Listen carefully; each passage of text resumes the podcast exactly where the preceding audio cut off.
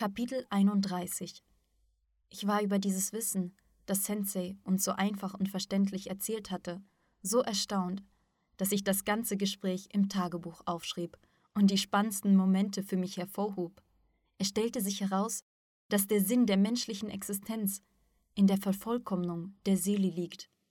Ich hatte das gespürt, war mir aber nicht sicher. Jetzt dachte ich erneut, dass dies alles grundlegend ändern würde, was ich bisher für wertvoll und wichtig hielt. Ich schaute mich um und dachte nach. Wir leben die ganze Zeit wirklich nur für den Körper. Egal, was man im Zimmer oder in der Wohnung nimmt, dient alles zur Befriedigung der körperlichen Bedürfnisse. Die Ausnahme stellen vielleicht die Bücher dar. Sicherlich hatte Sensei bereits erzählt, dass diese ganzen Zivilisationsattribute dafür da wären, um mehr Zeit zu haben, die Seele zu vervollkommnen. Aber wie viel von diesem unnötigen Kram ist völlig überflüssig. Und es reicht immer noch nicht aus, wir wollen immer mehr haben. Wofür? Wozu? Vielleicht sterben wir morgen und man wird dort sowieso nur das innere Wachstum und nicht die Menge der Sachen, die unsere halb verfaulte Hülle durch unermüdliche Arbeit angesammelt hatte, bewerten. Diese ganzen Tage fand eine gewisse Umwertung aller Werte statt. Die Mädels prahlten wie üblich damit, welche modischen Klamotten sie bekommen hatten, und erzählten mit offenkundigem Neid, was sie bei den anderen gesehen hatten. Beim Zuhören wunderte ich mich über mich selbst. Ich war doch früher genauso, eiferte den Modetrends nach, die mir vielleicht gar nicht zu Gesicht standen, aber mein Größenwahn blies sich bis zur Unendlichkeit auf, wenn ich die Möglichkeit bekam, aus der Menge hervorzustechen.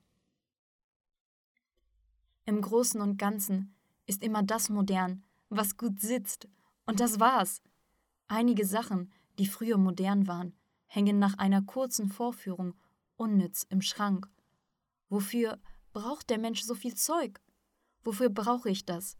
Vielleicht gibt es irgendwo Menschen, die gar nichts zum Anziehen haben. Und warum irgendwo? Hier unter meiner Nase gibt es drei Mädchen aus armen Verhältnissen. Zwei von ihnen haben keinen Vater mehr da diese im Schlacht gestorben waren. Beim dritten Mädchen ist der Vater ein Trinker, was noch schlimmer ist. Soll ich mit ihnen teilen? Sie brauchen es mehr als meine Wenigkeit. Ich beriet mich mit meiner Mama, flunkerte aber dabei etwas und erzählte, dass in unserer Schule eine gemeinnützige Aktion stattfinden würde. Aber meine Mama hatte nichts dagegen. Wir fanden für die Mädchen sogar passende Schuhe. Ich sammelte alles zusammen und fand mich vor einem anderen Problem wieder, wie gibt man die Sachen am besten ab?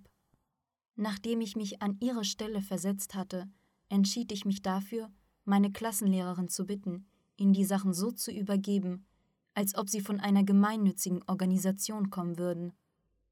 Man kann sich vorstellen, dass diese Idee gut ankam, da nächste Woche eine gemeinnützige Aktion nach der Initiative unserer Lehrerin für die Kinder aus unserem städtischen Waisenhaus ausgerufen wurde.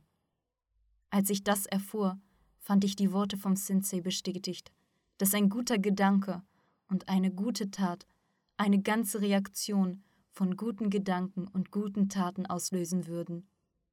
Ich dachte mir, wenn jeder Mensch das verstehen und dann Gutes tun würde, dann würden bestimmt in der ganzen Welt die Hungersnot und Armut verschwinden.